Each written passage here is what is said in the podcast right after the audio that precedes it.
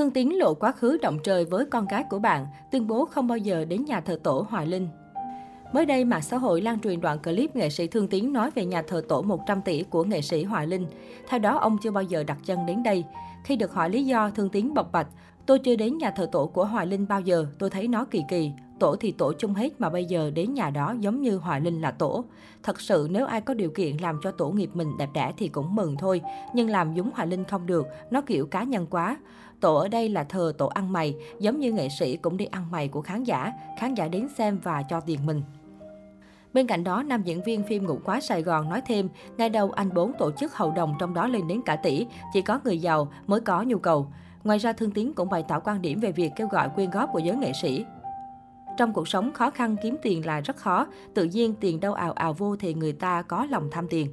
Đáng lý ra phải ăn vừa vừa thôi chứ ăn quá lố bị lộ. Thật ra mà nói kiến đáo ăn nhẹ thôi chứ đừng ăn nhiều quá. Nghệ sĩ Thương Tiến là cái tên nhận được nhiều sự quan tâm của cộng đồng mạng trong thời gian vừa qua. Sau 8 tháng được Mạnh Thường Quân giúp đỡ, ông tiếp tục quay về cuộc sống cơ hàng, nhiều lúc phải nhịn đói vì không có tiền ăn cơm. Chia sẻ về lý do hết tiền, nam diễn viên phim Biệt động Sài Gòn nói với Vietnamnet. Sau khi nhận tiền, tôi đã bàn giao hết cho vợ để mua đất, xây một căn nhà cấp 4 ở quê. Thứ hai nữa là đóng bảo hiểm cho con gái của tôi hết mấy trăm triệu, để khi 18 tuổi con có một số tiền để sinh sống. Trong quá khứ, Thương Tiến từng là tài tử hàng đầu của điện ảnh Việt. Ông đóng hàng chục bộ phim lớn nhỏ, phủ sóng từ Bắc vào Nam. Với lợi thế ngoại hình, diễn xuất, cộng thêm cái duyên làm nghệ thuật, không khó để nam diễn viên có được chỗ đứng. Thế nhưng ánh hào quang đó không theo ông được bao lâu. Đến thời điểm hiện tại, tất cả chỉ còn là miền ký ức xa xôi. Tính đến nay, Thương tín đã có 4 đời vợ, nhưng chỉ duy nhất người vợ đầu là có hôn thú với ông. Họ có chung một cậu con trai tên Thanh Tùng và ly hôn khi nhóc tỳ lên 5 tuổi. Về sau, Thương tín tái hôn với một người phụ nữ khác, nhưng chẳng được bao lâu thì cô qua đời. Nam diễn viên đi thêm bước nữa. Người ông yêu tên Hồng Nhung kém đúng 12 tuổi và là con gái của bạn Thương tín Hồng Nhung làm ca sĩ vũ trường, xuất thân trong gia đình khá giả, có mẹ là phó giám đốc một đoàn hát ở thành phố Hồ Chí Minh.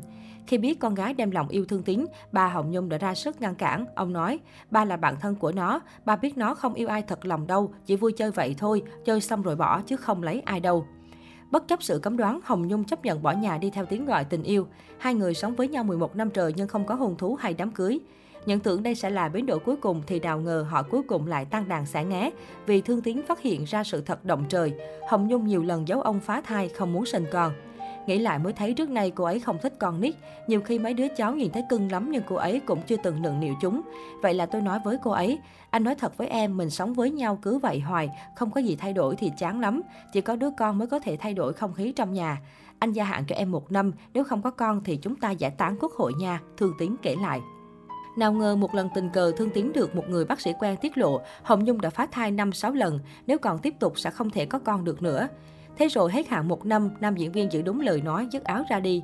Dù không có kết hôn, nhưng sau khi chia tay, Thương tín vẫn chia một nửa tài sản cho Hồng Nhung. Từ tiền Thương tín cho, Hồng Nhung làm ăn rồi phất lên. Ngược lại, nam diễn viên biệt động Sài Gòn thì sa đà vào ăn chơi nên kinh tế cạn kiệt. Thương tín từng tiết lộ, về sau Hồng Nhung vẫn đôi lần đề nghị ông quay lại, nhưng Thương tín không chịu. Lý do bởi tình cảm đã nguội lạnh, hơn nữa ông còn tự ti khi bản thân giờ đây quá khó khăn.